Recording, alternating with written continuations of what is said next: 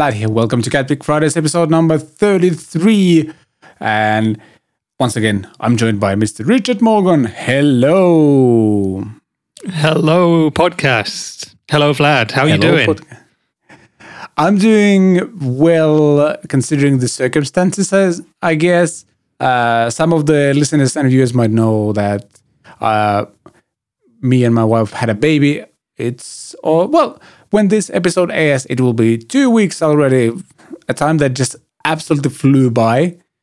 And I kind of need to w- w- check the photos and everything, like what actually happened during these weeks. But yeah, we had a baby, and uh, I'm going to talk about it a bit more in the recent happenings section. But first, thank you so much for watching and listening. And as always, this episode is available both on YouTube and on Apple Podcasts and Spotify and on Podbean app as well. I'm pretty sure of that. And if you want to be part of the questions and comments section of this show, you can leave a comment down below on the YouTube app. And then you can also email us at podcasts at catpickstudios.com. And there's a bunch of links and timestamps and things like that for the show as well in the description, both on podcast platforms and on YouTube. And yeah, if you want to support what we do, there's ways to do that as well. And yeah, we have a fun show today, a very packed show actually. There's a bunch of Harley Benton stuff, Boss, loopers, noise gates, guitars, tiny pedals or shrunken pedals, I, I should say. Uh, in the albums of our lives, we are going to dive into an album that's probably like top three most influential albums for me of all time. So there's that. Not going to reveal yet what it is. And we are also going to comment on your comments slash answer your questions and also in the weekend watch the Beatles. There's a new, really, really cool looking tra- trailer of what's the what's it called? Get Back. Uh, basically, well, we'll talk about it more, but much of footage was kind of not found, but it was kept away for what 50 years, and now Peter Jackson is directing like a mini series slash movie out of all of that. So yeah, we're going to dive into that as well. But first, let's talk about some baby news and everything that has happened over the past couple of weeks in everyone's favorite segment, Recent Happenings.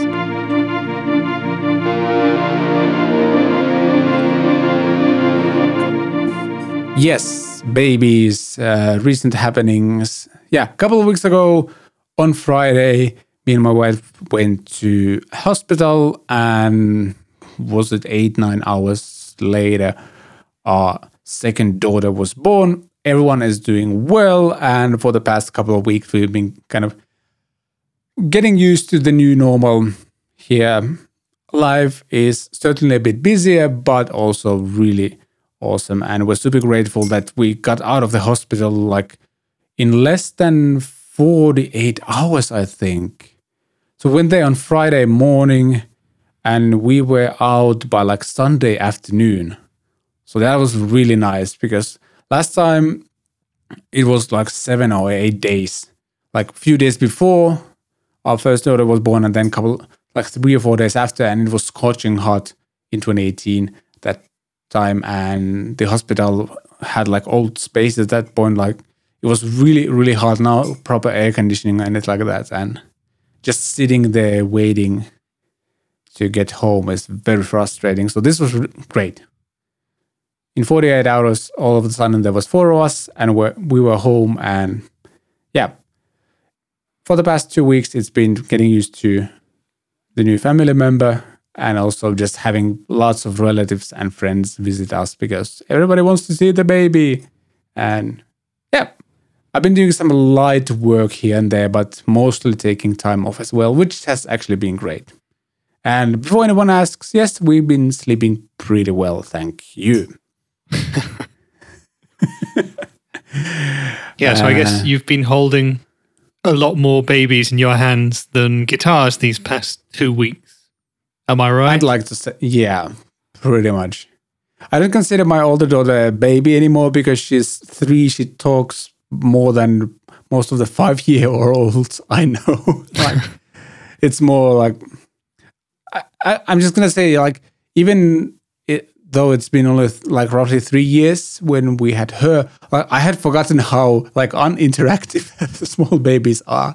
They sleep, they make sounds, they poop, they eat, and that's it. Like they barely react to your presence in a way. it's going to change fairly fast, but like they don't do that much yet, which is great because like it gives you time to get used to everything. Like if they would move or like walk right away, that would be pretty chaotic.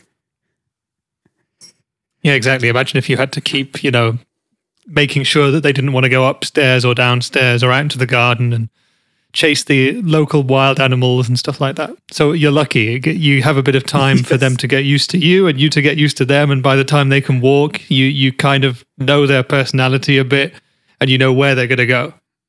I yeah, guess. Exactly. I say this as someone who doesn't yet have his own first child. So maybe it's different. But yeah. Mm. Congratulations yeah, again mean, from me and all of the listenership on the addition to the to the Vlad family. And Thank you. I think I speak for all of us when I say I'm looking forward to seeing the the Halinen family band performing on Cat One of those days. Friday's episode. Well, maybe 500 or something. I'm not sure how long Could it would be. take for them to be competent enough to perform, but a couple of years at least. Yeah. Yeah, my older daughter already kind of almost sings in pitch, which is crazy. And she's really, really into music. And like, it's cool to see, like, she reacts very emotionally to music. Like uh, she decides whether she likes a song based on like what kind of emotions it kind of conveys in her. If it's a happy song, she might start like jumping and almost screaming out of happiness. And like some, with some songs, she's like immediately, I don't like this. It could be like a sad song or something, even though she doesn't even know what the song might be about. But she just reacts to it mm-hmm. emotionally, and it's it's really interesting to follow because I like I need to ask my dad whether me and my siblings were the same when we were small because we come from a fairly musical family. Like my father is very kind of artistic. He at some point used to paint. He was part, of like big choirs and all kinds of stuff. And um, I think like I'm, I'm interested to hear whether we were like this as well because I remember like me and my sister especially like we played classical instruments as well and stuff like that. So I gotta ask him at some point. And uh, a little bit of sad news as well. We are in the process of giving up both of our cats, not only because like cats that actually uh, kind of the reason why this channel is called Cat Pick Studios is because of those two cats, and unfortunately, we'll have to be we'll be giving them away at some point with two kids and a fairly small apartment uh, it's a bit too much to worry. And the, one of the cats has been sick lately as well. Though it might look like, and it's again, you know, the saying cats are assholes. Like a lot of people like to say that. Uh, what has probably made one of our cats sick is the other cat, even though they've lived together for like seven or eight years. The older cat, like we read somewhere, like when there's two like female cats, at some point they just might start like really disliking each other. And we separated them now for a few days and all of a sudden the sick cat that was like super sick and we were almost ready to put her down seems to be doing fine all of a sudden so we'll we'll probably be finding two new homes for them at some point it's a bit sad but then again yeah all of the hassle we have had to go through over the past few months with them. Yeah, exactly. Yeah. That is literal proof of a toxic relationship right there. Humans can but, have it too, but also also animals.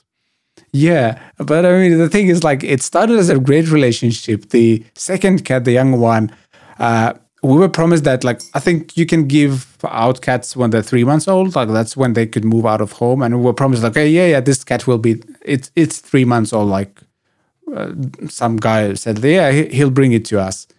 And when we got the cat, it was like probably barely like a month old, barely could walk, but barely could do anything. So all the cat kind of adopted her.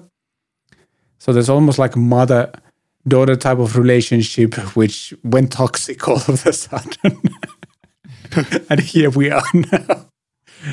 they're, they're both doing better separately, so maybe it's time to move on then. So yeah, there's that as well. But weird, weird times. Sorry about all the cats and family talk, but there's been so so freaking much going on over the past two weeks that kind of feels good to get some of this out of the system as well. Just just recapping it kind of helps me to process everything that has happened. And I think we might start diving into the actual show as soon as I find my notes somewhere, which are over here. Uh, yeah, let's talk about something else than babies, cats, and stuff. No, actually, I also have to mention that because of all of this, the launch of my album that came out two weeks ago uh, completely failed. Like, I, obviously, I'm not going to like have some sort of like album release premiere from a hospital. but I had like scheduled premiere on YouTube. I would like like invite all the people to hang with me and chat about the album while it was playing and stuff like that. And what I ended up doing was like ba- basically just putting it out there, and it's there now. But I've I had zero time to do any kind of promotion for it or anything like that. And same kind of happened with the previous Cat Pick Fridays episode as well. I just threw it out and like a day later created like texts and thumbnails for it and stuff like that. I mean,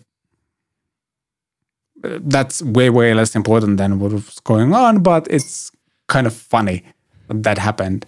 I actually did go from the on Saturday. I actually did go from the hospital to release the church EP. We had like a live stream thing going on, and because I was one of the producers and engin- I engineered all the real instruments and vocals and produced all the vocals and a bunch of other stuff as well.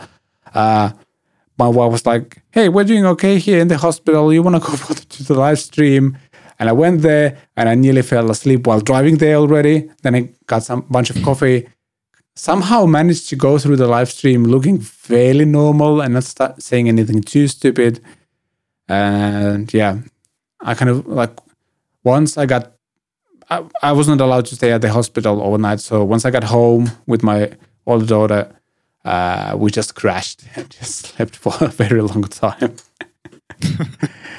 but yeah, two weeks in, everything's good. Let's talk about guitars now. I think I, I am starting to have brain capacity to talk about something else as well now, so that's cool. It's time. And yep, we, let's do it. Yes, th- thank you. We're going to start with a banger because Harley Benton just released Fusion THS HH roasted. Uh, let's click a button so we can see them as well. Kaboom!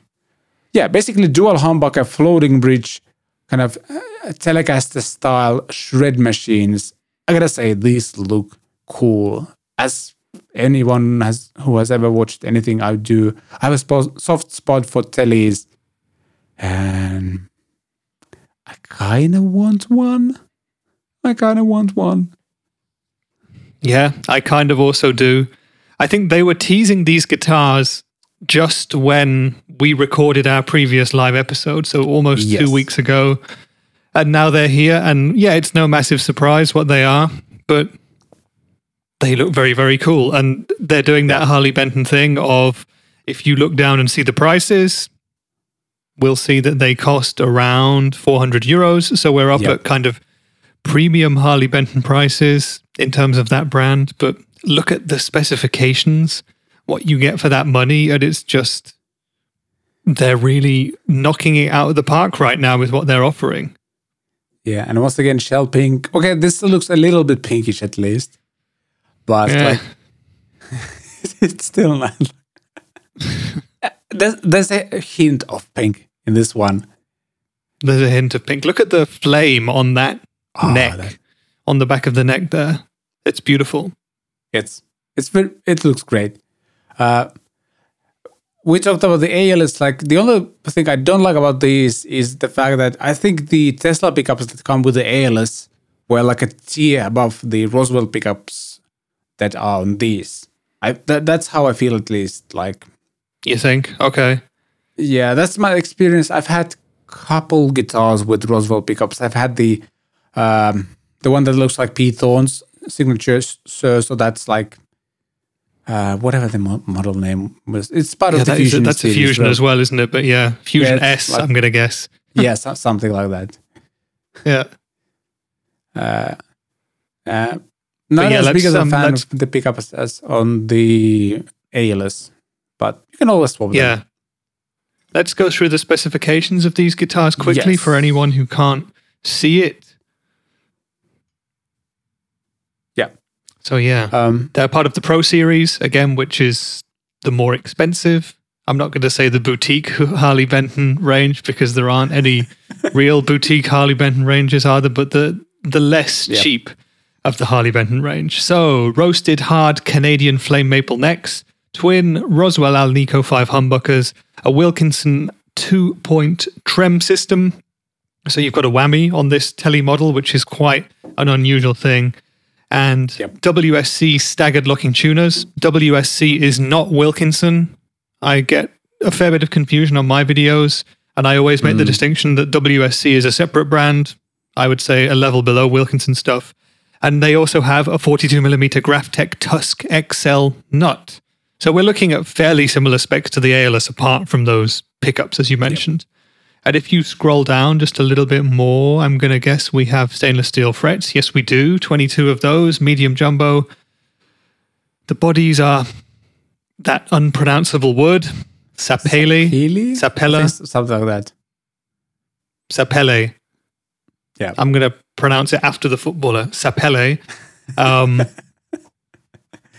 and I don't really Yes. know how heavy that wood is generally, but I'm guessing these are going to be quite weighty beasts. Yeah. And the colors ice blue, Ah. shell pink, flame Bengal burst, Daphne blue, dark pink, and silver sparkle. So, pretty much something for everybody who doesn't want, you know, a two tone sunburst. Although with the flame Bengal burst, you're not that far away anyway. But these are Yeah. definitely modern double humbucker equipped Telecaster vibes. Yeah. Uh, I should also mention that the colors have been designed or like chosen by our friend Hunter from Agufish channel. He actually posted a video Oh, really? where the title was I Yes, didn't know that." I chose the colors for these. so, yeah, I like this a lot. The neck joint looks great. We are watching the Thomann uh, website right now, and like, yeah, it's still like a bolt-on neck, but there's a nice carve. Should give you a very nice higher bed access. Yeah, I am very interested in one of these. Look at that. Yeah, I mean- that looks great. Yeah, it looks amazing. It, it's very Suhr vibey, isn't it? Oh yes. Yeah, you should uh, get in touch with your friends at Harley Benton and get one sent to you immediately. Now you've got Yes. time to maybe pick up the odd guitar again. It's Yes. probably not my ballpark as much because for me personally, I love tellies as well, but I have never loved a telly with a whammy bar on it. So, I mean, it could be something for me to try, but I suspect that I would just prefer to have it without. So, it's not Yeah. for me, sadly. But that's Yeah. okay. That's okay. You don't have to like every Yeah, there's a guitar for everybody. Yeah. I, I, I kind of feel I would have trouble choosing which one. Uh, Can we like have a closer look at the? Yeah, I like that. Can we have a closer look at the dark pink? Yeah, that, that, I think that might be the one. Oh, in Finnish, Yeah. uh, I would call. I think I've mentioned before. It looks like be- like there's a Finnish as saying like it looks like berry porridge.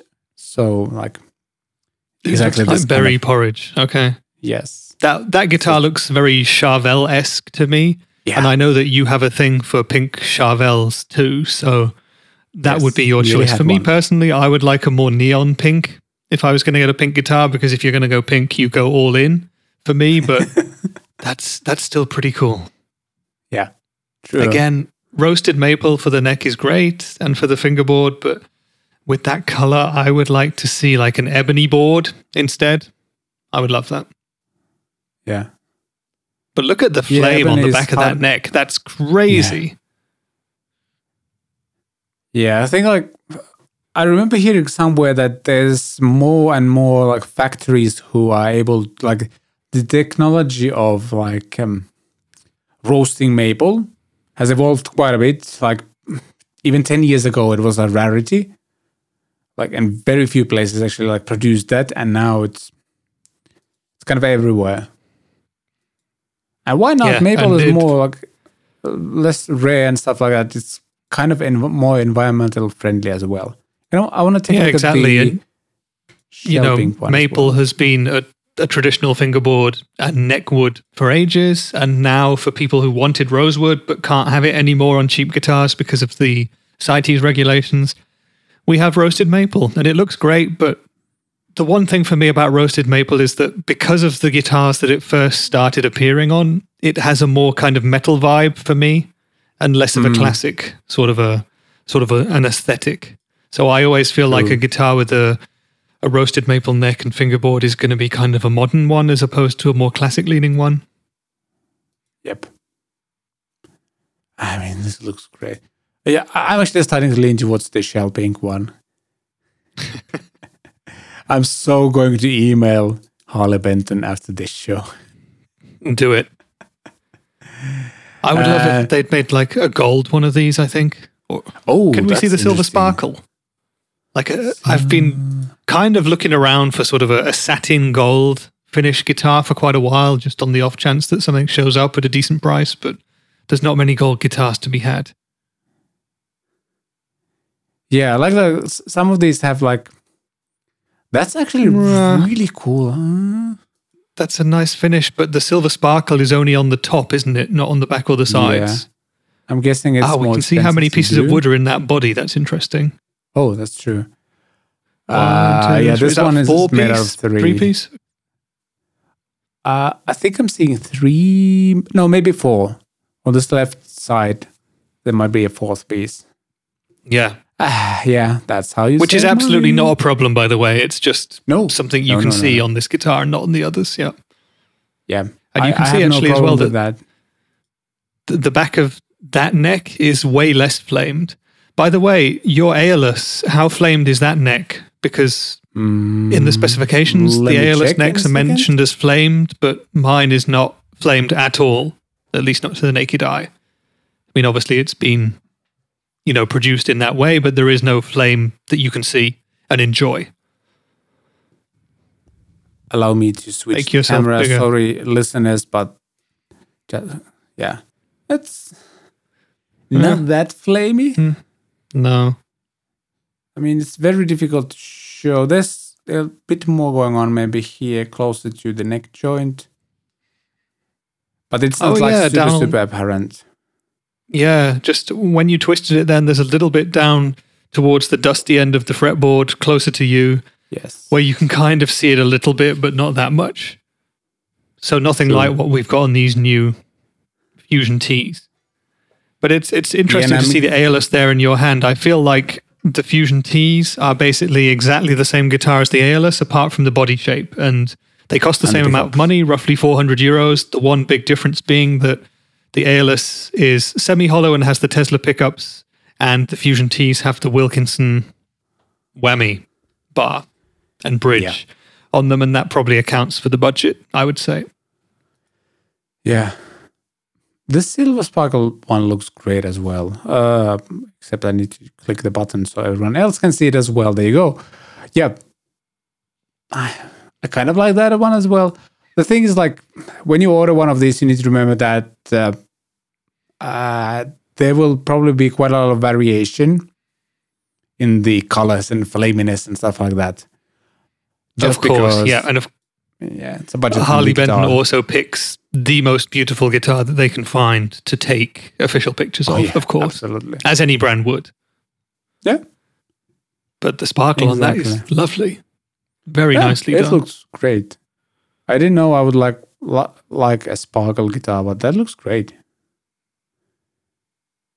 Yeah, then do they do S type guitars in this new range as well? Uh, I think they put out a range of those as well. So let's see, Fusion S. Let's go with that one.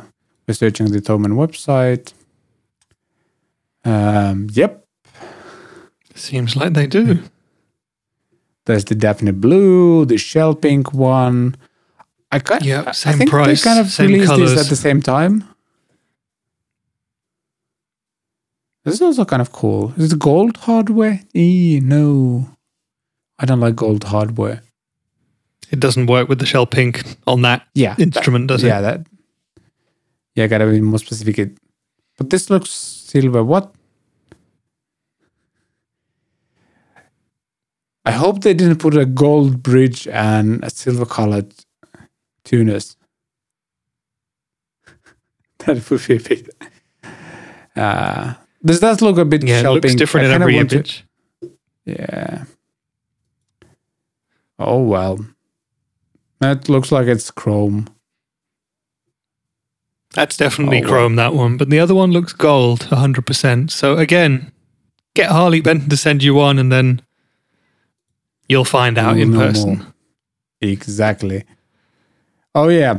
Speaking of Harley Benton, they have something else out as well. There's Harley Benton Mini Stomp Range, and you actually familiar with these? D- Did you Yeah, say that you I have some of these pedals? Yeah, Ooh, I bought a cool. couple because I'm such a a fanboy of certain pedal types, and these cost about 20 euros a piece, a little bit less than that, Oh. most of them. So they're very, very cheap. Yeah, the Harley Benton compact effects pedal range is called Mini Stomp, and I think there's 23 pedals in the range so far. and what they basically are is kind of, you know, cheap mini sized clones or homages, if you will, to more popular pedal types. I'm just guessing here because I don't have any, you know, official linkage or quotes from the guys at Harley Benton, but I suspect that these are just, you know, pretty much bang on identical to the other mini pedals that you can find from other manufacturers. And Harley Benton have taken their favorites, the ones that they wanted, rebranded them, maybe done the odd new feature here and there, and brought them out. And if you can see what we're looking at now, that's the list of the different pedals they have there, Vlad. So yeah, there's definitely over 20. There's Yeah. at least, I think, seven or eight different drives from boosts to overdrives, distortions and fuzzes. There's delays and reverbs. There's a five band EQ, which is one of the ones which I actually decided to go for because I've been hmm. looking for an EQ pedal for quite a while. 20 bucks. This is kind of how I see these pedals is if you're interested in a certain kind of effect, you know, if you're interested in getting to grips with an EQ pedal, this is the cheapest, the most affordable way to get into doing that and finding out if you like that Yeah. kind of effect.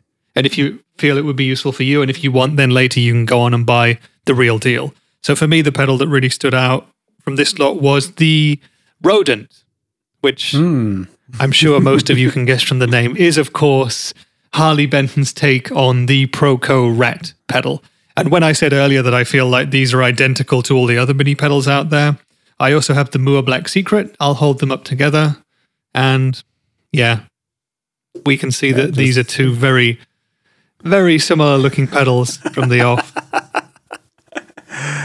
The gain Oh, man. control is a slightly different color. There's actually on the Harley Benton, there's three selectors on the mini switch there to toggle between three different rat models. There's only two on the Mooer. But apart from that, pretty much identical. But for 20 euros, as this one was, and if you're watching this now, my video is already out of this pedal. It was, it performs very, very well indeed. It just does that rat thing. And I think that's what all of these pedals can do. The third one, which I got, was the Dr. D, which I find to be a rather unfortunate name. Made me laugh anyway. It's gold. And Dr. D is actually a Dumble drive pedal. So I don't know what this is particularly a rip-off of or a clone of or an homage to. But Mooer, for example, also have one called the Rumble Drive, which is also a Dumble pedal, and that has exactly the same control layout. It's just green. So there you go. So that's probably what these pedals are. But you know, Yeah. when it comes to mini pedals like this, there are a lot of them around. You see a lot of different companies who make them. Most of them, at least for me, living in Germany, are available on stores like Amazon, and they're from companies that you don't even know. And so, if hmm. Harley Benton is putting out a range of them, ordering from Thomann is something that I've done a lot. I feel more kind of security in doing that. And if I have a bad experience, no Yeah. problem to send them back or anything like that. So there we go. I I don't think this is the right place for us to get into a discussion about clones, you know, or copied pedals or you know, who owns circuits Yeah. and stuff like this. But I feel like this is Harley Benton taking another step to corner every every angle of the guitar market at the cheapest point of it. Yeah. What do you Yeah. think about these, by the way? Because I've been talking for quite a while now. What are your thoughts? Uh, I mean, I'm, I'm kind of interested. Uh, I, I've actually been thinking about getting like an EQ as well. And if you can get like a, a five band EQ that small and it's like fairly noise free, for example, that's killer. There's, oh, just a second. There you go. Yeah, that Oh, looks I really can't make good. it focus on that. Yeah, it's decent. And I should also say, by the way, that Mooer has a five band EQ pedal called the Graphic G, I think. And it looks just like this. And there are other companies like Tomsline and other mini pedal companies, again, on places like Amazon. Search them out, you'll find them. They're probably all built in the same place. Maybe. Yeah, it looks like Allegedly. that, definitely. yeah. And I mean, there's some interesting ones that, like, you don't, you mean, like, when we're talking about like a mini pedal range and a budget friendly one as well, uh, there's few that are a bit like more, well, they stand out. There's like a DI box plus cap sim. Uh, Actually, I think like having a five band guitar and bass EQs is pretty cool. I actually could probably order both. Then there's a headphone amplifier, which is interesting. There's an ABY box. There's an acoustic simulator. That's really cool. I mean, yeah, I have to agree on the fact that uh, ordering from Thomann instead of like Amazon or anything like that, especially since we live in the EU, uh, there's always the 30 day return policy, at least for me when I order from them.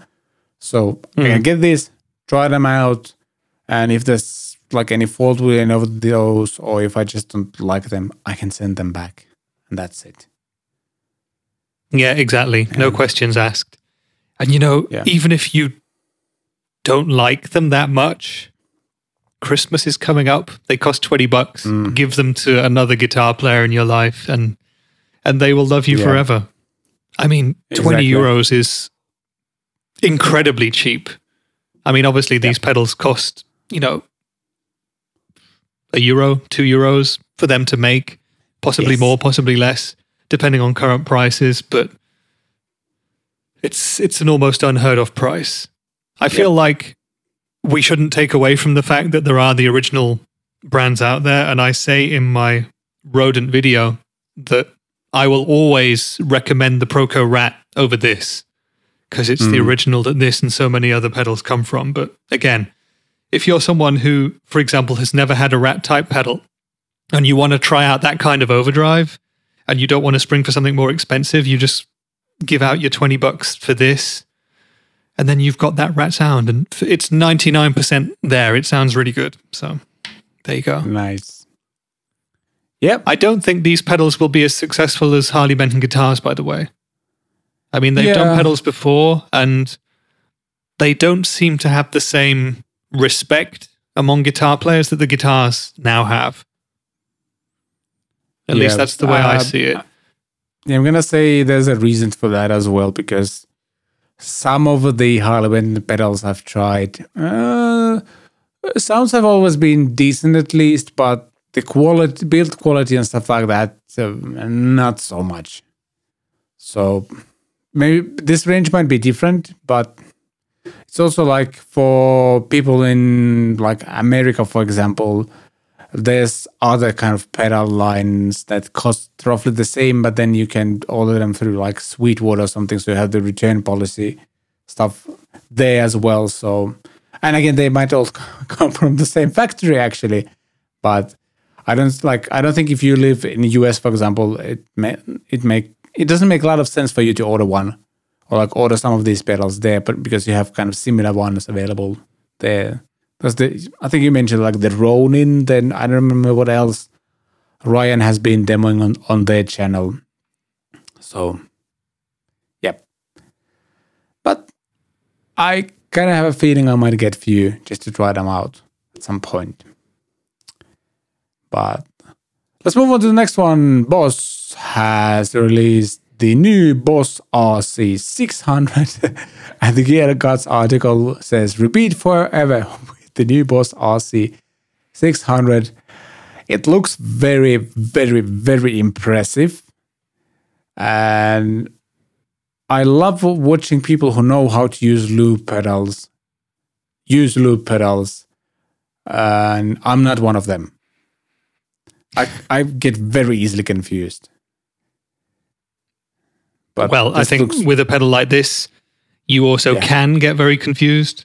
With something like a TC Ditto, you have one foot switch and that does three or four different things and you're good.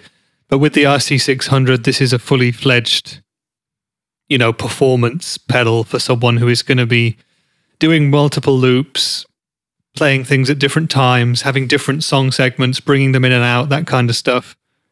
And it also looks like it has a, it doesn't have a touch screen, does it? But it has a big screen and lots of uh, lots of saving capabilities. Yeah. It almost looks like you can do tonal tweaking with it or something up there on the top left. I what are those little four can. knobs for? There's a bunch of like input effects and 53 track effects types.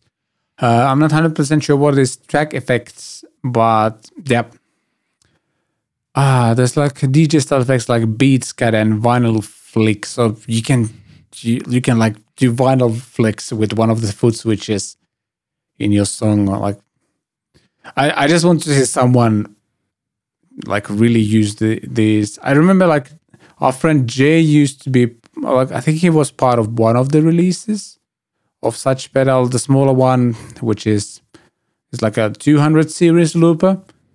Mm-hmm. Where checking whether Jay is in this video as well. Is it someone else? No, there's a saxophone pre- player. Wow, that's cool. Uh, yeah.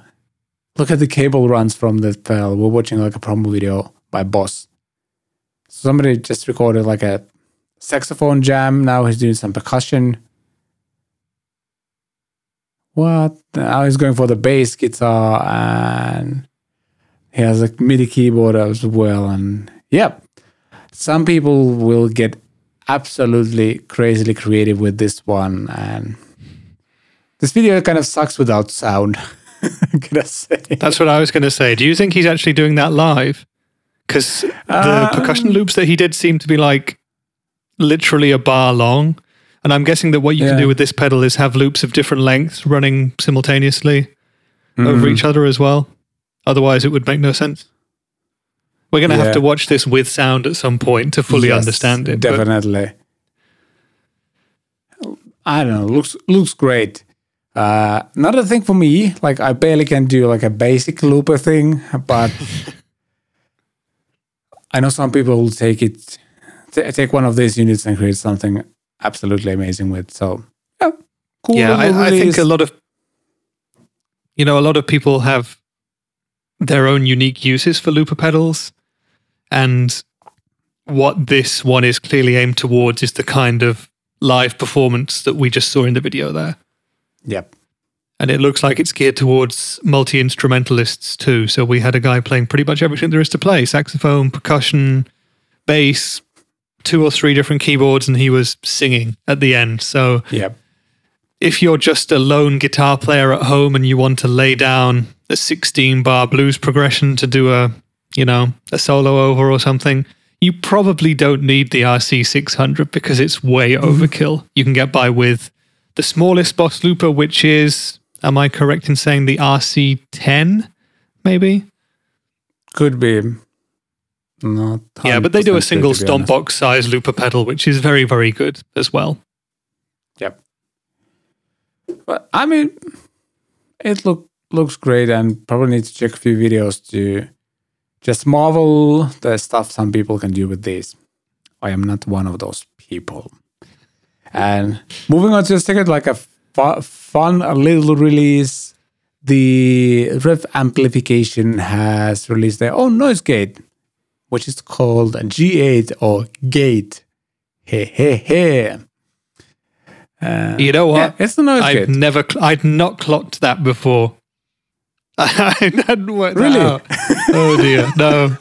Because I've always, I'd put it in context with the other pedals, you know, G2, G3, G4, G4, G8. I never once said gate, but there you go. You learn something every day.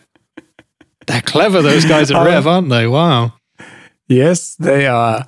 And it's basically based on the noise gate in the Revv generator 120 Mark 3 amp. That amp has everything built in, including a coffee machine and like some sort of system that takes your dog out a couple times a day. And these statements have not been verified by Revv amplification. if you could get one that could change a baby's diaper, I think Ooh. you definitely need to buy one right now. Yes, indeed. I mean, it's a noise gate pedal, and I know like uh, Revv are at, at a point where there's fans of the brand, and it just makes sense to release this, especially because it's based on the technology they already have. And is it that different from other noise gates? Probably not, but then again, some people will want to have as many Revv pedals on their board as they can. Uh, Yeah. So to me, it just makes sense.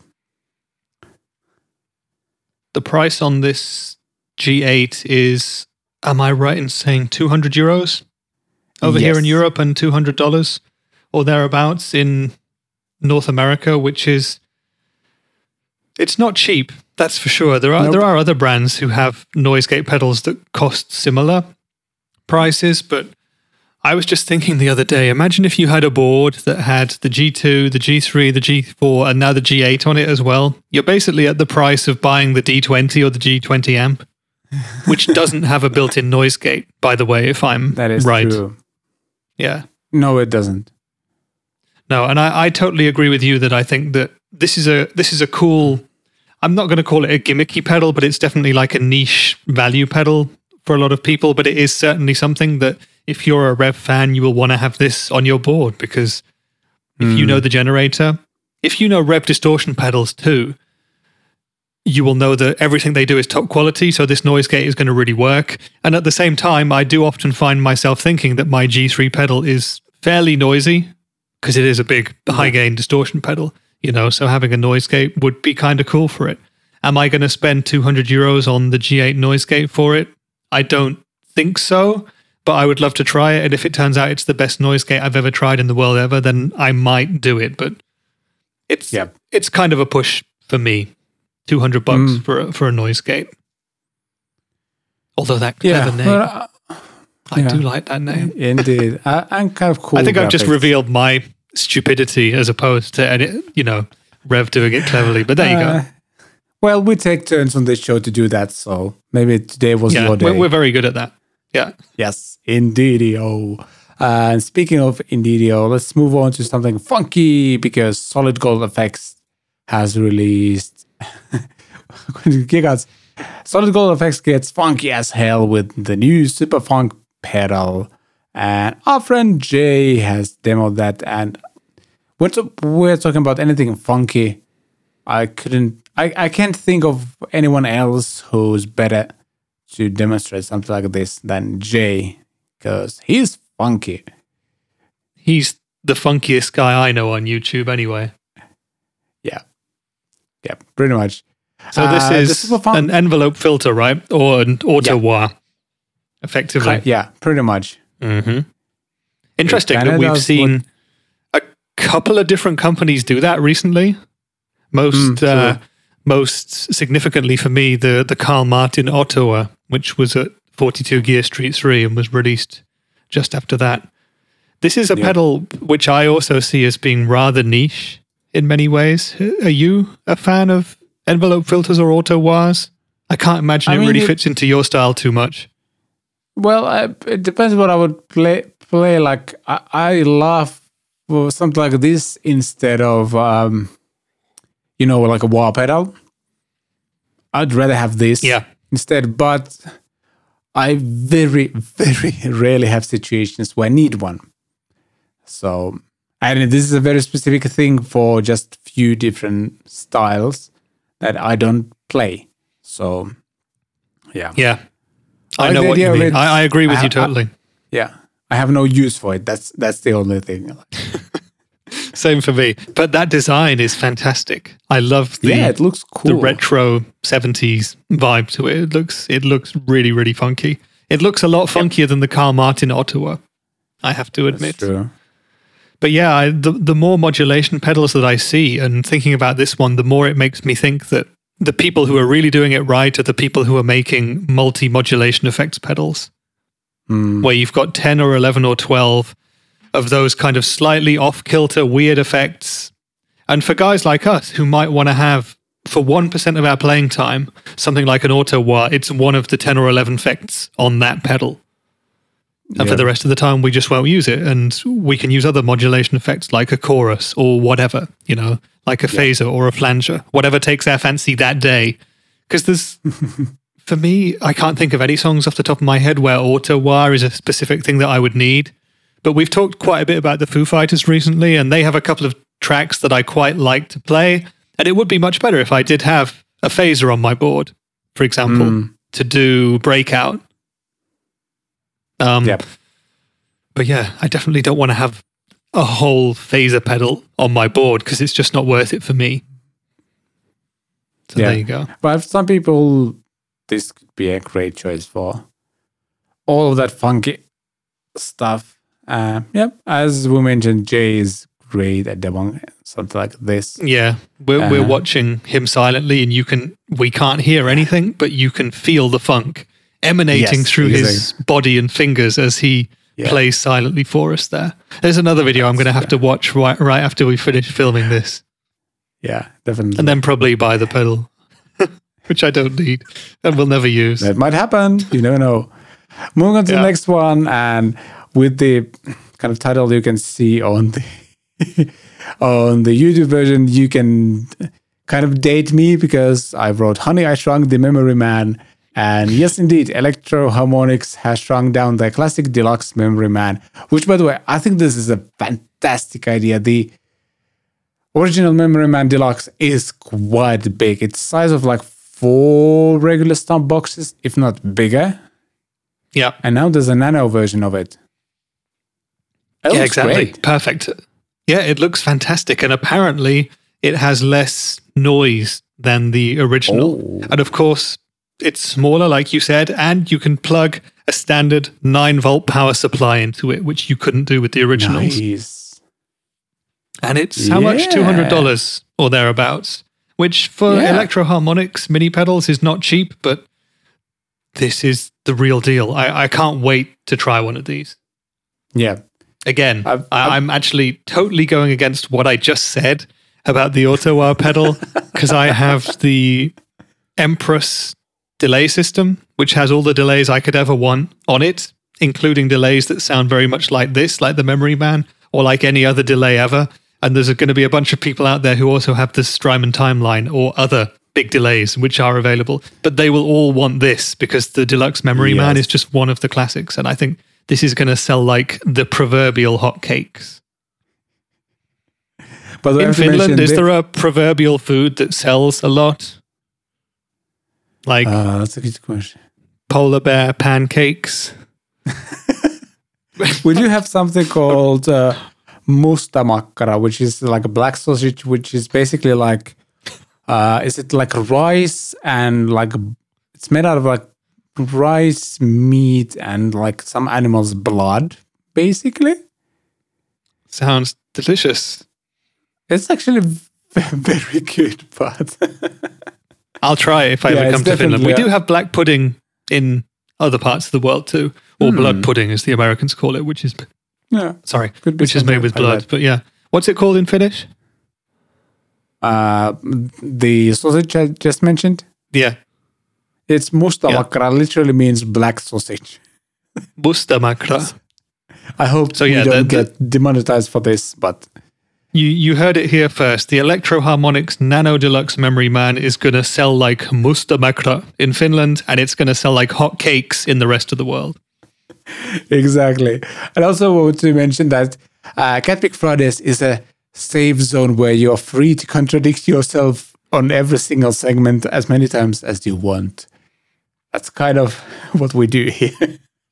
Yeah, that's good. We're a family friendly all intelligence levels friendly show, and that includes yes, the presenters. exactly. But yeah, back Yeah, to this. with- It's it, yeah. Carry on. Sorry. Before we get back to No, it. nothing. I was about to make a stupid joke, but we're gonna skip that one for this time. Ah, the moment's gone. S- save it for next week. But getting back to will, this I deluxe memory man nano, it looks like a lot of fun. I'm starting to get a little bit. What's the word? Not fed up or sick of. I'm starting to wish that they would do slightly different, more kind of 21st century demo videos of their Mm. products. But um, yeah, oh yeah, they I'm pretty sure this is going to be really, really good. Yeah, they don't work with other YouTubers. I just remembered that. It seems like they don't, and they always have um, Bill Ruppert doing their demos. I recognize his hand from the thumbnail that we're looking at there. He's a killer player and an amazing presenter. And But I would also like to see them in future doing some slightly more modern themed demos with more modern Yeah. kind of song based usages of these pedals. But there you go. Just a little wish Yeah. from me. I'm sure there's going to be so many people buying this pedal and so many YouTubers as well are going to go out and spend their own money on this and do their own videos of it, which is going to be really good. yeah, Cool. Stuff. I I'm actually like genuinely interested in, in this one because um, I kind of want like I I've done two like church gigs this fall already, and in both I played acoustic guitar, but I paired it with some like shimmer, like the Boss RV6, and used the shimmer mode on that as well.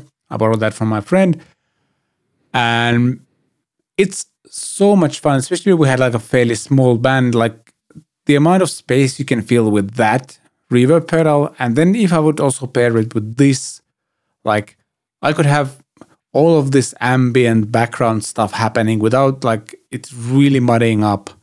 Because again, the deluxe memory or nano deluxe memory man, that's a handful of words to say fastly.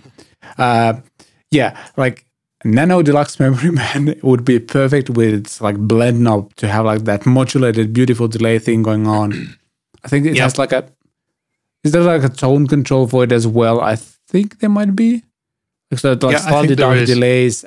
Yeah, and then reverbs going on in the background.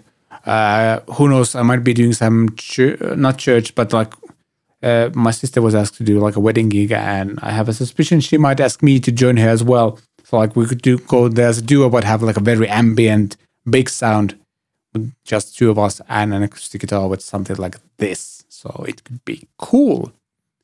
Yeah. And obviously, it's One other thing that- electric guitar as well. Oh, yeah, definitely.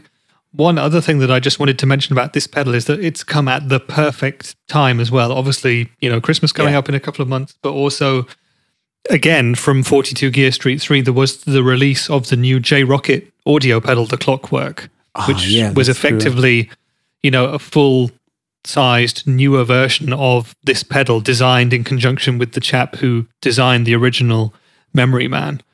And so for Electro-Harmonix to bring this out right now is well, it's let's just say there's healthy competition in the marketplace for these pedals now because you know the original Electro-Harmonix ones despite the fact that they're huge and hard to power and they fill your board up and stuff like that, the prices are going up and up and up. They're getting rarer and rarer and so this is this is great timing. I'm Yeah, really excited about this pedal. We we've been off for 2 weeks and I've seen a bunch of great gear that I want to test out from from doing this Yeah. show. Yeah, it feels like it's always like ramping up a little bit before Christmas. Then like early January is fairly quiet, except like if stuff for NAMM leaks. It's actually, it will actually be interesting to see like now that the NAMM show is in June, like whether there will be like a steady release of stuff during the first five months or so of 2022 or whether like everyone will just dump a bunch of stuff they plan to release in at NAMM out like in the early weeks of 2022. We'll see. Uh, let's move on to something rare and something like most of us will not be able to afford. Fender unveils the new Violinmaster guitar inspired by 1730, like yeah, 1730 Stradivarius, which is like a very, very famous violin. And this thing looks very, very interesting. Uh, first of all, each of the guitars, it's a limited run, 60 guitars. Each of them are priced at 30k US dollars. Uh, and they're basically, yeah, it, it, there's strong like violin vibes with it. It has a very interesting looking uh, bridge, for example, very actually like a violin like bridge, as yeah. you can see on YouTube at least. And yeah, there's like multiple saddles on it as well. I'm trying to. I remember reading about the pickups. I just forgot which. Ah, uh, there's a pair of TV Jones Thunderblade humbuckers, and there's also three passive piezo pickups. So not only this is like a very like collectible item, but I bet it also sounds very unique. Yeah, I bet it does. I, you know, for anyone who is going to be in the market for unique guitars and also likes, you know, maybe collecting classic other kinds of instruments, then the thirty thousand dollars for them is going to be a snip for this guitar because yeah, it's it's proper unique. I don't reckon we'll see this getting played on any stages anywhere near us anytime soon. This is the kind yeah, of guitar so. that would be behind a glass shelf at the NAMM show, and you'd look through it, and there'd be people taking photographs of it. But yeah, I can't ever imagine a normal person playing it. But I think it looks mm. amazing, and yeah, I mean, it's the custom shop, so why not? Why not? Yeah. Uh, in the article, they mentioned that it has a Bosnian flame maple neck. I'm I'm not sure if Bosnia has like specific type of maple or something, but they mentioned it separately in the article, so I guess there's some reason for that. That's probably where uh, he Stradivari got his wood from back in the day. Yeah. They're probably that trying to mimic sense. it as much as possible. Ah, I see. So it has like a violin style floating bridge, and you have four different uh, interchangeable saddles. You have a bronze one, ocean, coral, buffalo horn, and ebony. So you can actually tweak the tone of the guitar by sw- swapping the saddle on the bridge. Interesting. That's amazing. Uh, I wonder how significant the differences are. Again, it's going to be very. Be fairly, yeah, quite a lot actually. Yeah, I would guess fairly different. I think yeah. the only possibility that we have to hear this guitar demoed anywhere online is via the Trogly's guitar show. We'll have to check out if he's gonna gonna have one. Oh, unless there's yeah. good samples in the video from Fender themselves. Yeah, it's true. Uh, I don't know. There, there's something fun about like uh, Fender doing something like this. It's not something I, I kind of I I want even if I would be able to afford it, I think I would still get it. But I kind of appreciate the craftsmanship and someone doing something a bit different. So yeah, exactly. Yeah. And I, I think it's this is not a guitar that's been made for any kind of specific guitar player. This is a guitar which is 100% produced for people who like to collect exclusive instruments that basically nobody else has. So in a way, Indeed. making 60 of them, it's not that exclusive. They could have made 10 or something maybe but did I say you know 60 was 60 I thought you said oh, yeah, 60. 60 yes yeah. for, some reason only 60 of them. it was 30 but it was yeah 30, 60 30, doesn't feel that exclusive. Yeah. Yeah it's not that exclusive but maybe like they got an like x amount of wood and like saw that hey we can like build 60 yeah exactly yeah yeah looks nice why not? if you can afford it. Why not? Why not is my like conclusion to this news. Moving on to the next one. the Epiphone BB King Lucille model is finally out. And yeah, Epiphone has finally launched the uh, eagerly awaited BB King Lucille model. And there's like a Varitone switch on it. It doesn't have F holes, which is pretty interesting. Mm-hmm. and it has the 60s Kalamazoo headstock. Uh, so is that a different one from the new Epiphone one? Then yeah, Looks it's kind of similar. It's kind of the one that you see on lots of the semi hollow models, but it is the newer version of that for Epiphone anyway. So yeah, it's correct headstock. And this guitar was teased and teasered a long time ago, wasn't it? It's been months and months Yeah. since we've been waiting for it. The best part of a year, I guess. And now finally it's here. And I'm sure this is going to be an excellent guitar. Oh, yeah, just looking at the article. Ever since Emily Yeah. Wolf shared a sneak peek of it eight months ago, the Epiphone BB King Lucille model has been highly anticipated and finally gets an official release today. So there you go. And of course, Emily Wolf has her own signature Sheraton model, if I'm Mm. correct, which came out in the last year and is also a very, very cool looking guitar. Epiphone are really, really doing good stuff at the moment. Yeah, I have to agree. One thing we missed, by the way, was that last Yeah. week Epiphone released another Joe Bonamassa signature Les Paul. We Oh, haven't really? talked about that. Yeah, another one of the 59s. Yeah. Who would have guessed that he Yeah, would go surprise, for surprise. 59? I'm shocked. That's why I'm going to do one of the thumbnail faces. yep. So it was real. It wasn't just a thumbnail shot that you took at some other time to add into the thumbnail. There you go. Exactly. The, the emotion was genuine. Yeah. But I kind of, I, I like, I have a semi hollow black Gibsonish guitar, but I still kind of like this a lot. I want. I, I also would love to hear how it sounds with not it not having like f holes. Does it affect the electric sound that much? It's definitely different sounding when you have it in your lap, and you're you're playing not like unplugged. But yeah, comes with like great hardware as well, like Grover Rotomatic tuners and there's a Graph Tech nut as well. 22 median jumbo frets, maple center blocks, spruce binding. Yeah. It's not and again, the fact like the fact that it has no F holes means that there is a plate on the back of the body which gives you easy access to the oh yes, definitely. the pickups and the wiring inside if you ever want to change anything or need to fix anything. And that's a major plus for, for semi hollow guitars.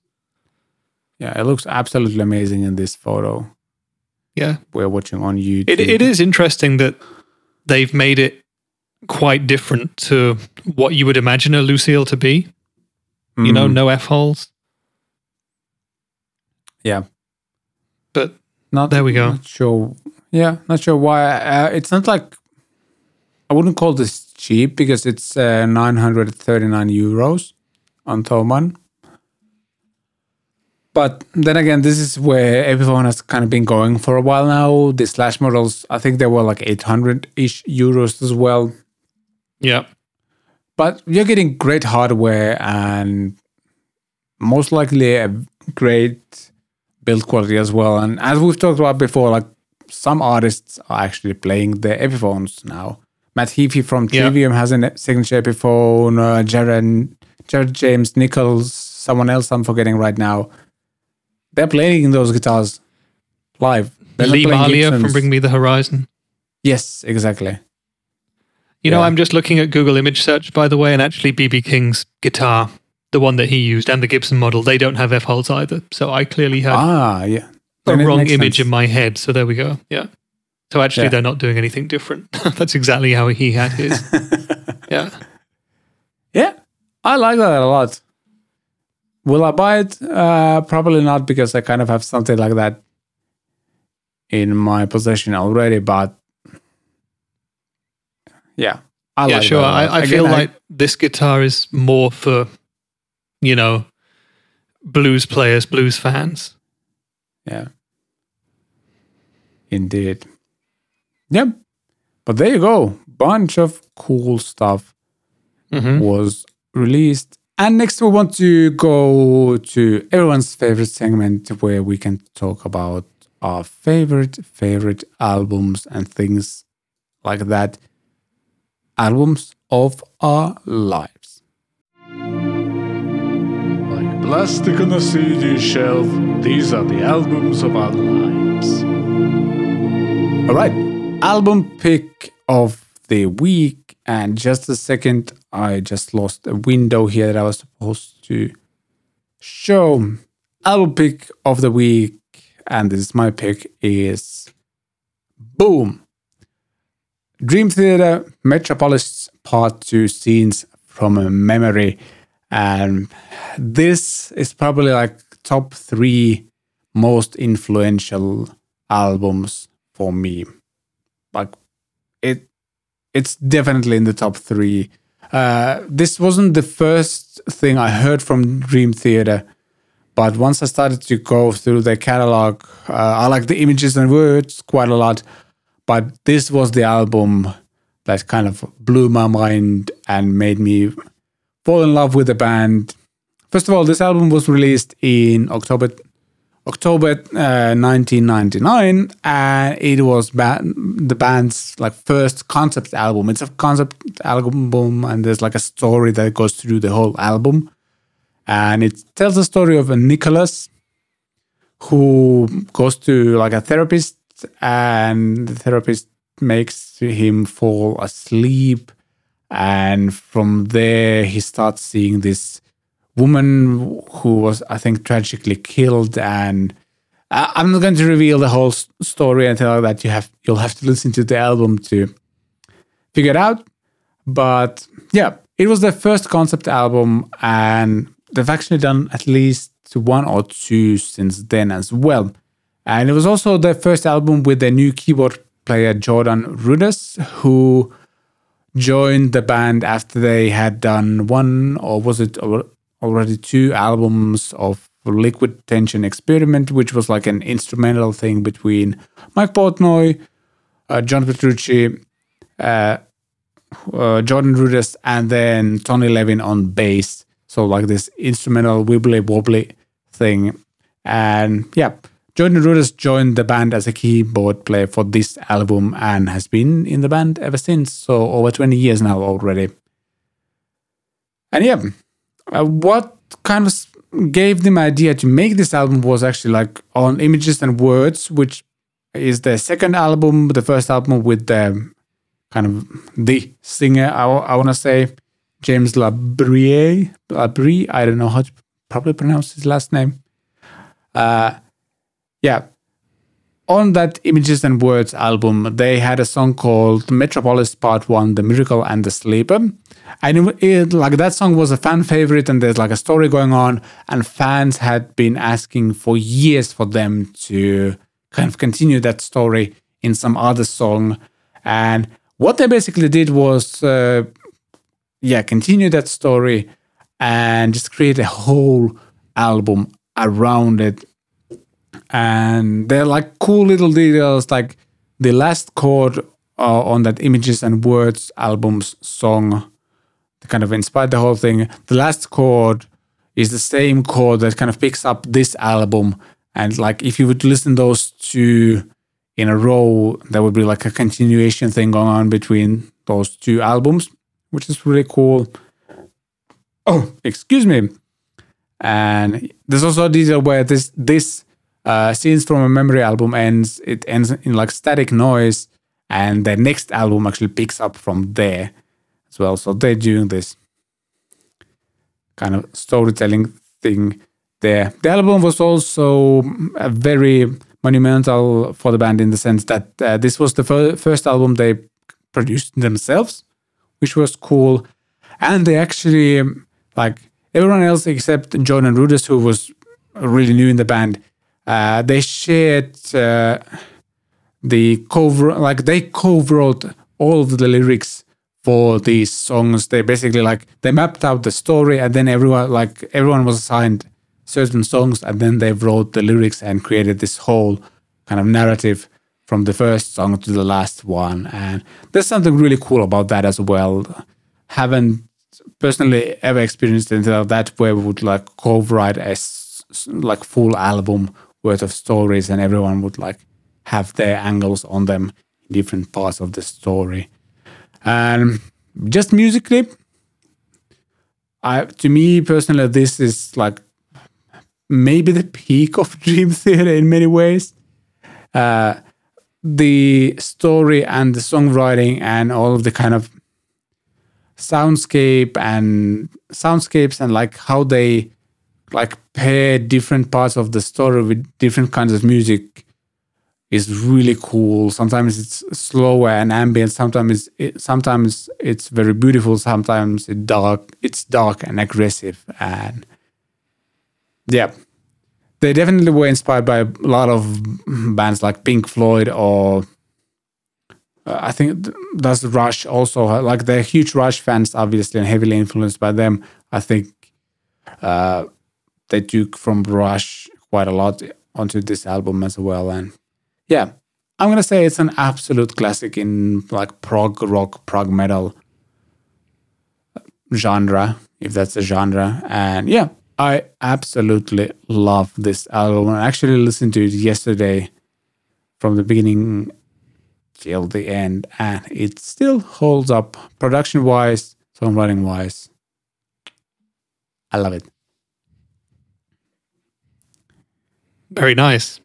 What year is it from? Uh, 1999. 1999, so it's 22 years old. I've never heard that album, but it's the one Dream Theater album that when I think about Dream Theater or when I, you know, remember them when I was more into kind of heavier music and was reading Kerrang magazine and Metal Hammer and stuff like that, that was the album that everybody said was the best one by Dream Theater. So I've Yep. got to listen to it. And I will. That's the way you've described it makes it pretty intriguing to me. I'm not sure how I feel about concept albums as a whole. I don't actually know how many of my favorite albums are concept records. And in fact, Mm. you could probably say that every album is a concept album in a way, but if it tells like one cohesive story, then yeah, I don't know. I'm going to have to listen to it and then I will give you my feedback as to what I think about the album. But we've discussed hmm. Dream Theater before, haven't we? You know, in terms of Yes. their artistry and musicianship and songwriting craft, they're one of the very best around. It's just a case of whether you understand them or not. And I'm still at the stage, you know, you've given me that playlist of some easy to manage Dream Theater songs. I'm at the stage where I'm trying to get into it a bit more. But I think, Yeah. You know, in terms of albums of our lives, this is also going to be one that I think resonates with lots of people who listen to and watch Cat Pick Fridays. There's probably a whole bunch of Dream Theater fans out there. Dream Theater fans. Not easy to say. Yes, that's true. That's surprisingly difficult Dream to put Theater th- those Dream Theater fans. Yeah. Uh, Yeah, but there you go. Did you ever see them like live? uh, I've seen them twice, at least twice. Like, have you seen them live around the time of that record? Because I'm also wondering, Uh, with concept albums like that, it makes sense, in in my opinion, for bands to play live shows where they play the whole record. Did they ever do Uh, that? Do I you know? I, I- think they've done that, but I haven't seen those. Like I, the times they've been in Finland. um well, first of all, it's been like not ten years. I think the first time I saw them was maybe 2007 or something like that. So way later than they. Like I think they had two or three albums more out at that point, or maybe actually probably 2008.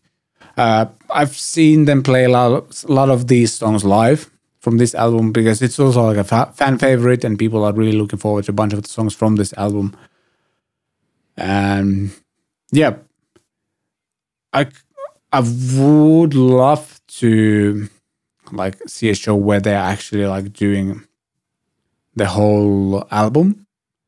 And since it's a bit over 20 years since this came out, uh, my guess would be that they might have done something like that when there was like a 20 year anniversary of this album. So 2019. Yeah, maybe they did. Yeah.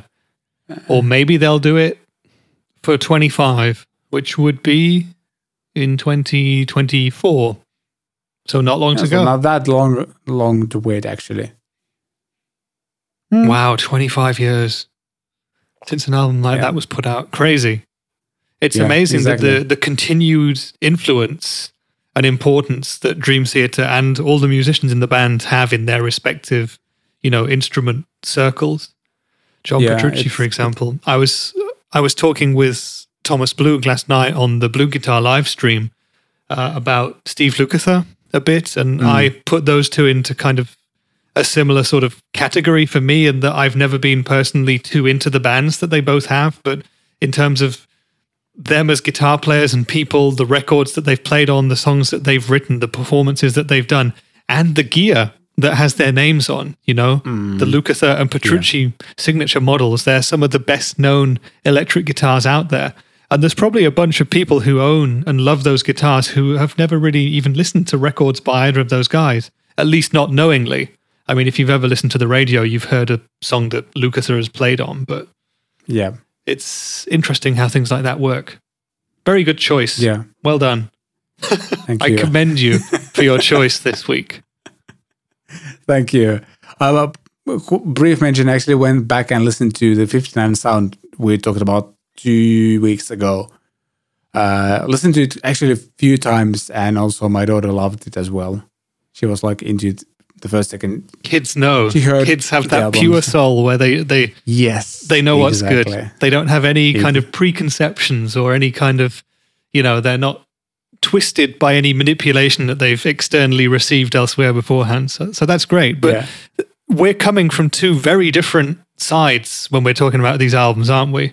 I mean, the 59 Mm. sound and that folk, punk, rock noise compared to the ultra precision concept songwriting of Dream Theater. It's so different. And yet, on a bass level, it's just four or five guys in a room with guitars, bass, drums, and voice. Yeah, And that's the how like, amazing this music al- is.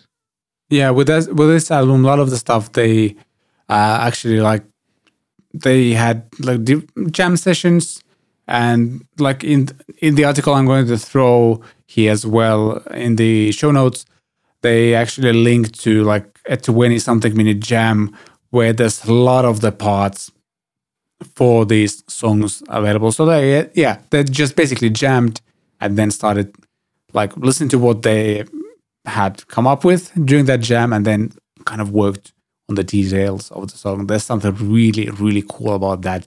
Something that I really miss, actually. Like finding like minded friends and jamming and then seeing like what could happen from those Yeah. initial jams.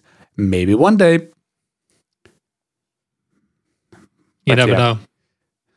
Exactly. But yeah, to me, this is probably like the pinnacle of this band or something like that. Like the songwriting, uh, like I, I kind of feel a lot of concept albums are kind of, I don't know, if not cheesy, but I don't know, like they're kind of not cool. It doesn't really work for me most of the time, but it might be either the fact that I heard this album in my teens and it just really like influenced me, and that's why I like it, or it's just a good concept album that actually works.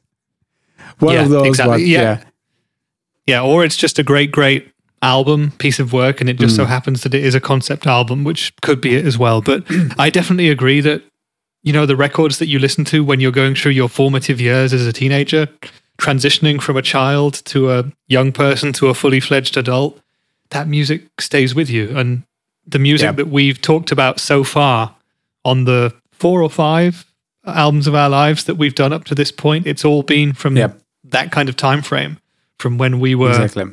13, 14, 15 through to early 20s, I think. I was thinking the past couple of days, could I possibly find an album that was released in the past five years to go into this segment? I actually don't know if I can. There are some great albums that have come out in that hmm. time, but most of my favorites are albums from bands that I loved from back in the day who are still going. And they're not as good, maybe, as the albums from back in the day, but maybe that's because, you know, when you were an adolescent, that music just took over you completely. Whereas now we're adults Yep. with jobs and families and responsibilities and mortgages or whatever. Music doesn't get to you in the same way. I don't know. Yeah, could be like there's actually a video on Adam Neely's channel where he talks about this. Like, there's been some studies that when you're around I don't know 15 ish or so, like that's when your musical taste is kind of formed, and like at this like the basis of that is kind of I, I don't know cemented at that age, and then you kind of I've obviously add more on top of that as the years go by, but like basically his conclusion was like, "Yep, I grew up listening to nu metal music and I love it." and me and Adam being pretty much exactly the same age, uh, I kind of have to agree. Though I was exposed to other music styles as well, so I'm I, I feel I'm kind of all over the place. Yeah, I, I feel like I it's like- the same for me. But Yeah, if Adam Neely says it, I'm happy to go along with that. He knows Yes, what he's talking exactly. about. I kind of want to go with that challenge though. Like, could I find like, do I actually have something that's been released uh, within the previous like past five years that has actually very, really influenced me? Uh, I'll give that question a thought or two before it's my time to pick and see if I could actually like find something. Yes, that's interesting. Yeah, I think There's it might be quite a challenge for us. Yeah, could be. But I, I want to give Anybody- it a try. Listening at this point, what are the best guitar based albums? Well, they don't have to be guitar albums, but what are the best albums by bands that have been released since since about 2015? Give us a little mention in the comments of what some of your recommendations would be, and we'll have a listen and see if we can come up with something. Yep. Maybe we even have some Def- younger viewers who actually are 15 or 16 right now. So they're actually getting formed in terms of what their musical taste is and they can tell us what they like. I feel so old saying things like that. Good. Oh, well. Yes, that we're not young anymore. That's the thing. It's true. Yeah. Uh, speaking of not being young, let's uh, answer some of your questions and comments next. And yeah, I'm curious to hear what Richard's pick will be next week, but that will be next week. Questions and comments. Questions and comments. I just realized it feels a tiny bit silly to say hey, let's questions and comments, and then the intro segment intro immediately says questions and comments.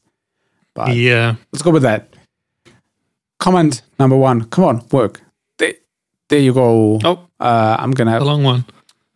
Yes, it's a long one, and just a second, I need to make the text bigger so I can actually read what's going on. Yes, Paul Leonard Ewing comments on last week's like we, we did a bonus episode, backup episode of Harley Benton ALS because I was on pa- parenting leave or something like that.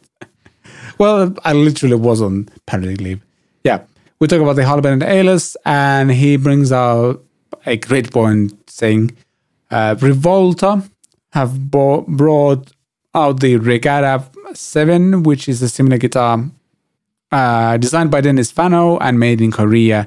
The final setup is done by Novo in Nashville, so it comes out of the box with the feel of one of the gourmet guitars. It is easily in the league, if not better than Gibson. At $1,500, it feels a middle ground. Entry level for any American made guitar is same, so it fits the budget of many.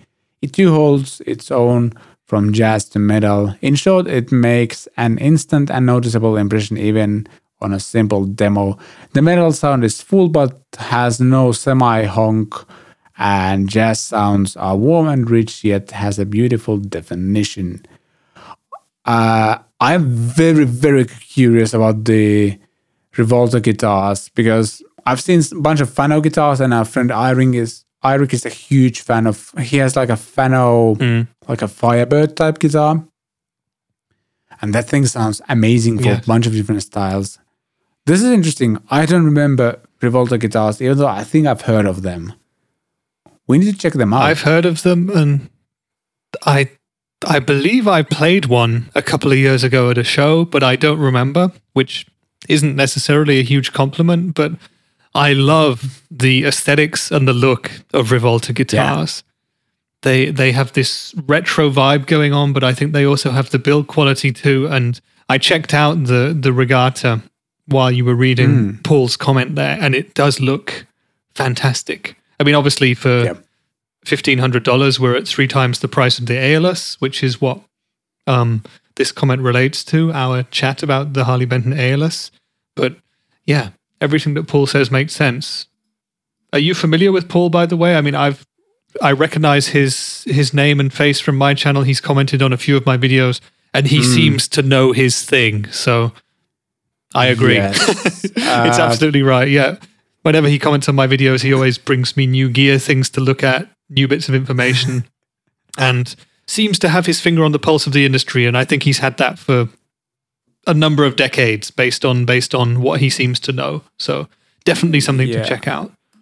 I, I do remember him. I'm trying to think whether Paul is the one who commented on a video that you and I did at GitCon 2017 uh, that I ended up taking down because there was factors I didn't kind of weigh before I made that video. And I think Paul was the one who Okay. kind of pointed those out. Oh, wow, Might be, okay. but he, he has stayed as, as a subscriber since then. I think, Paul, if you're watching this and it was indeed you who made that comment, uh, great to see you. great to see that you're still here after all this time. And yeah, I'm really, really interested in the Rivolta guitars. I, I need to check those out at some point because that looks really interesting. So thank you. It's definitely not the same as the Aeolus just because of the price. But like there's so many fantastic professional level options now at like fifteen hundred ish dollars or so. So that's really cool. Yeah. We'll have to check those out and maybe we might end up commenting those next week. And yeah, moving on to question number two or comment number two, and this is an interesting one. I'm gonna say uh, Barry L comments on my Harley Benton ALS review uh, that he says that it's a pity that it's overdriven. Any guitar sounds good when you put pedals or effects on it. And basically, I, I kind of continue the discussion, and he says that the only way to demo guitars properly is to demo them with like a fully clean sound. Do you agree? Uh, yes. no, I don't know. That's why in my demo videos, I play every kind of music genre that I can think of. So if someone says it needs to be clean so you know what it sounds like, I say, well, you've got a couple of minutes of clean noodling as well. I totally understand the point. I mean, let's say, let's use Barry as an example. If Barry is someone who plays his guitar music clean and he wants that sound, then an a demo where overdrive is coming from a pedal or an amp is just not going to give him what he needs to know what the guitar sounds like. So in that context, it works. But let's say you were demoing a Harley Benton Fusion T, you know, the double humbucker equipped Telecaster type guitar that we looked at earlier in the show. If you just did a demo of that guitar clean, well, you'd know what the pickup sounded like clean, but I think 99% of people who would be buying that guitar are not buying it to ha- have it sound clean. So it's all about usage scenarios. So Yeah. it's it's I mean Barry is right in his context if that's what his context is, but in another context I feel like for me variety is the spice of life. That's why I play a little bit of everything in the videos that I do. With my videos I always try and answer every question that I would have about a guitar. So if someone would want to know what it sounded like clean, that's in there. Overdriven as well. My poor attempts at metal, that's in there as well. In terms of every guitar sounding good when you put an overdrive pedal in front of them, also depends on the overdrive pedal. But yeah, I mean, you know, Yeah. once you start driving it more and compressing it, it, it, it gets that rock and roll vibe and it might lose some of its uniqueness. That's for sure. What do you Yeah. think, by the way, Vlad? I mean, you've continued your discussion think- with Barry in the comments, but tell us here, Yeah. give us the benefit of your knowledge. Um, so, like, in a way, I okay. Let's put it this way: I get Barry's point, but then again, uh, for example, I'm gonna say that anything with, let's say, EMG pickups, like high gain pickups, those pretty much never sound good clean. But when you put them through a fairly decent amount of overdrive or distortion, all of a sudden you get what's the fuzz about with those pickups. So Yeah. with some guitars, some music styles, I would actually agree. Maybe it's, sometimes it would be better to demo those clean or maybe it's like slightly overdriven. But then again, some guitars are designed to be rock and roll machines or metal machines. And actually, with Aeolus, the Tesla pickups are fairly hot. I've been I've, I've been They are. tracking a bunch over the past week or so.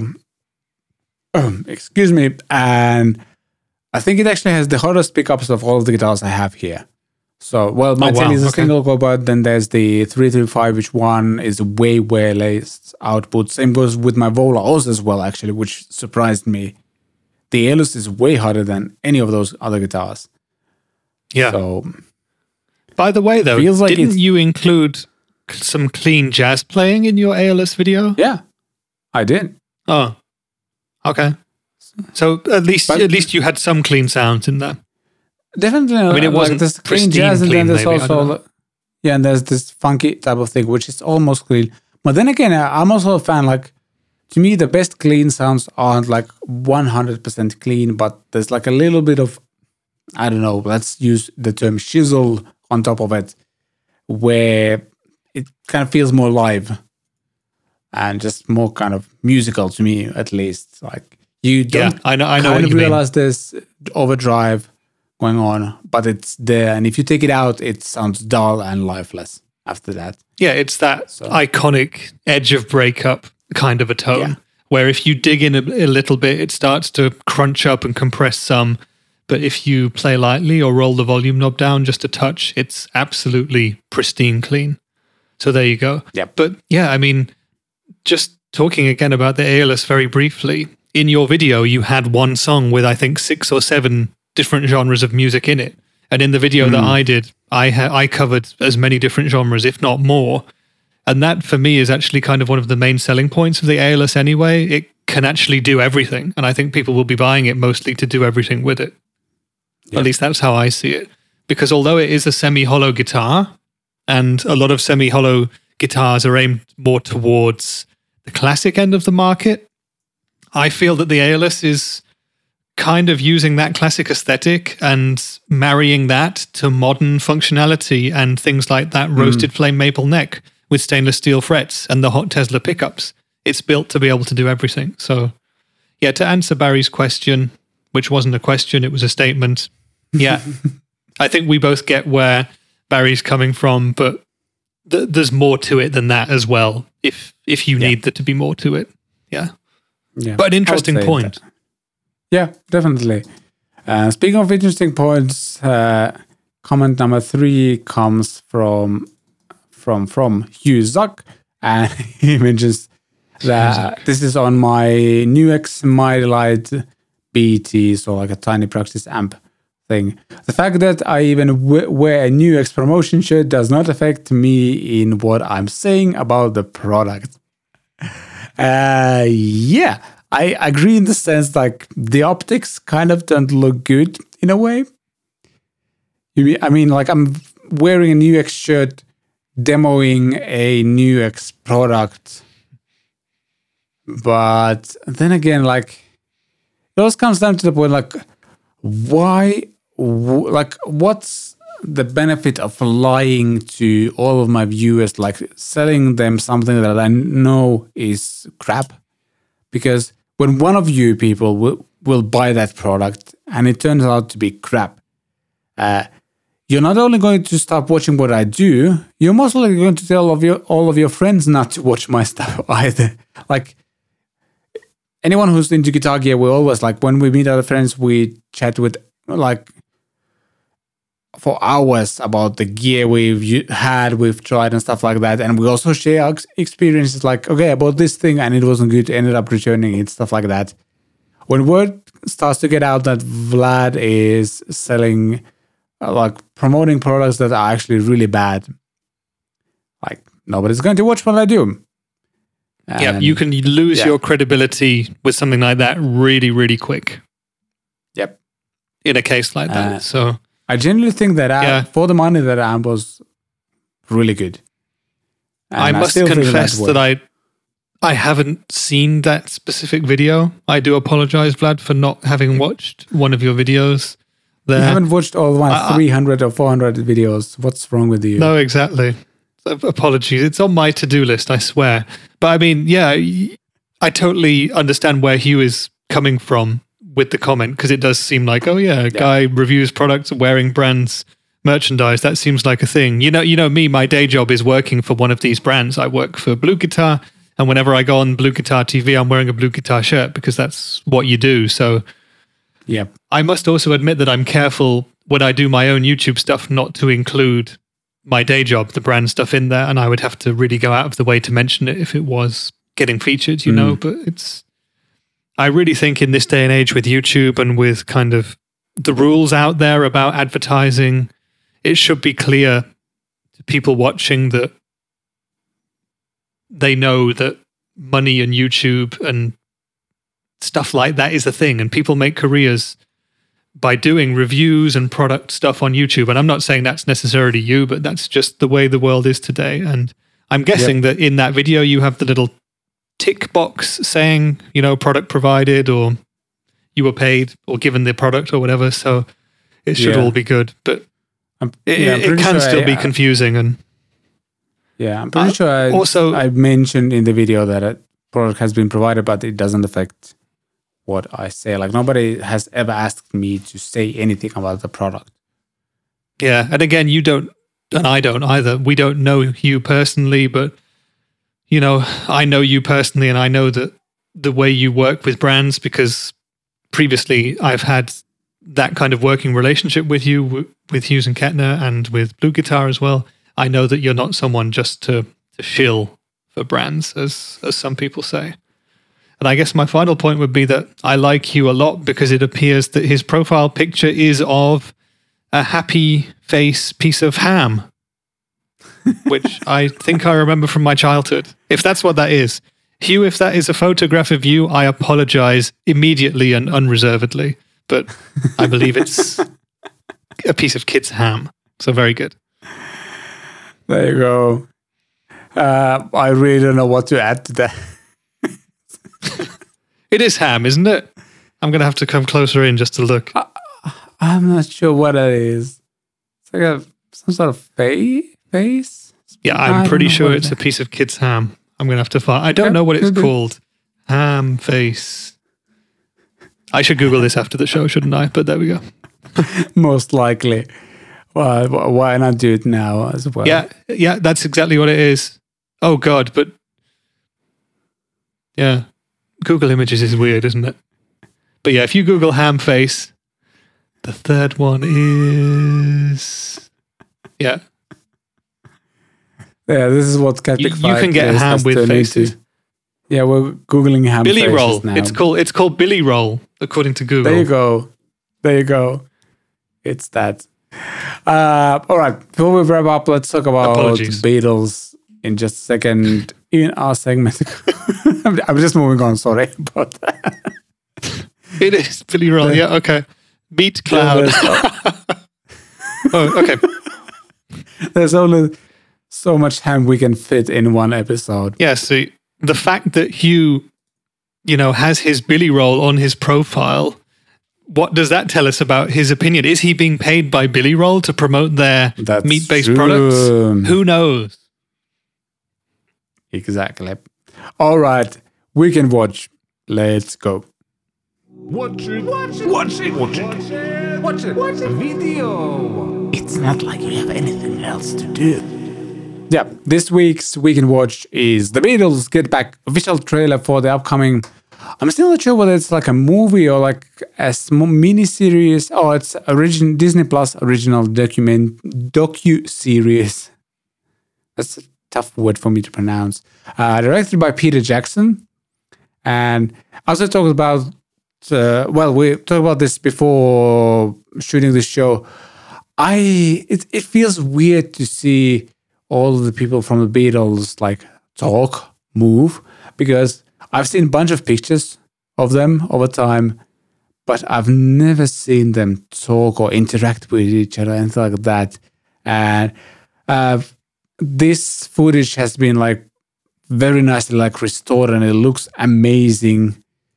Uh, taking into account that this was shot in 60s so yeah, Th- this got me really, really excited. I need to renew my Disney Plus subscription for just to watch this one, get it for a month or something, because Yeah. Does that mean that it will also be playing in cinemas? Or does Disney Plus not stuff not, sure. go into the cinema? Because if it would be possible to watch this at a movie theater, I would 100% Oh yes. do that.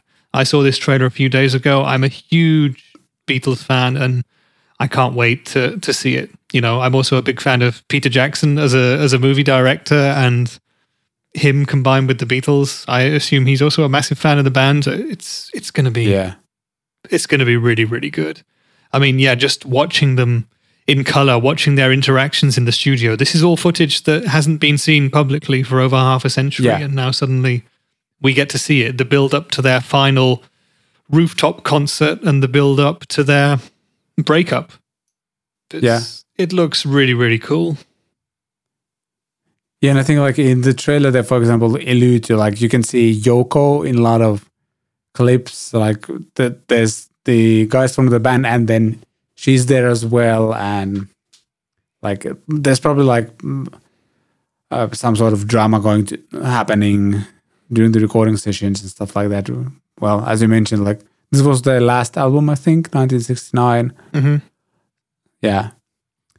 And they only had like X amount of days to write and record the albums. And yeah, this is going, that looks like it's just going to be on the Disney Plus streaming service. But it's one Yeah, of the well, more like you affordable say- ones. Yeah. Worth getting a you know like a month subscription to Yeah, it or whatever the the the shortest time you can commit to it is just to watch this because th- there is Yeah, so much yeah, I think it's musical history month. going on there. This looks amazing, like in so many ways. Yeah, Yeah, I mean I'm also really just excited about it. Yeah, I mean, f- for me personally too, there's something kind of cool about seeing the late '60s in color. You know, that kind of counterculture era in London, and presumably there'll be other parts of the UK and the world that you get to see. But yeah, my parents were alive in England at that time as young people, as teenagers or whatever. So it's going to be kind of cool to see what they saw when they were kids in this film Yeah. too. Yeah, it, Yeah, it looks like a great like a great watch. So yeah, it's only the trailer for you to watch this weekend, everybody. Yes. But in November, But the full documentary or movie or whatever it's going to be is going to be is going to be out, and it's going to be very good. And it's not long till November. Actually, it's only a couple of weeks. No, it, it, it's coming out very soon, actually. So like, uh, it's going to roll out over three days, so 25th, 26th, and 27th of November. So mark your calendars. It's Beatles time then. Yeah, exciting stuff. Can't wait to see this whole thing. But that wraps up CatPick Fridays episode number 33, I think, because the last week's episode was a bonus thing.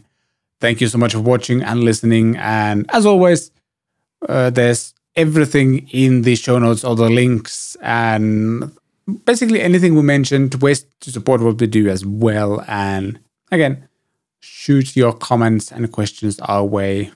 It's always fun to dive into those. And thank you so much for watching and listening. I'm waving a pen here, promotional pen that was sent to me.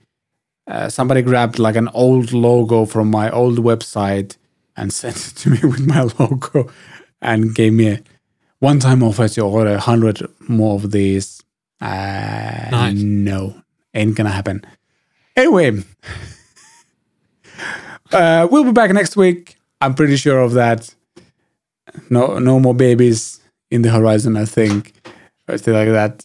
So yeah, thank you, Rich. Once again, this was fun, and we shall see you next time. Bye, podcast. Bye, podcast.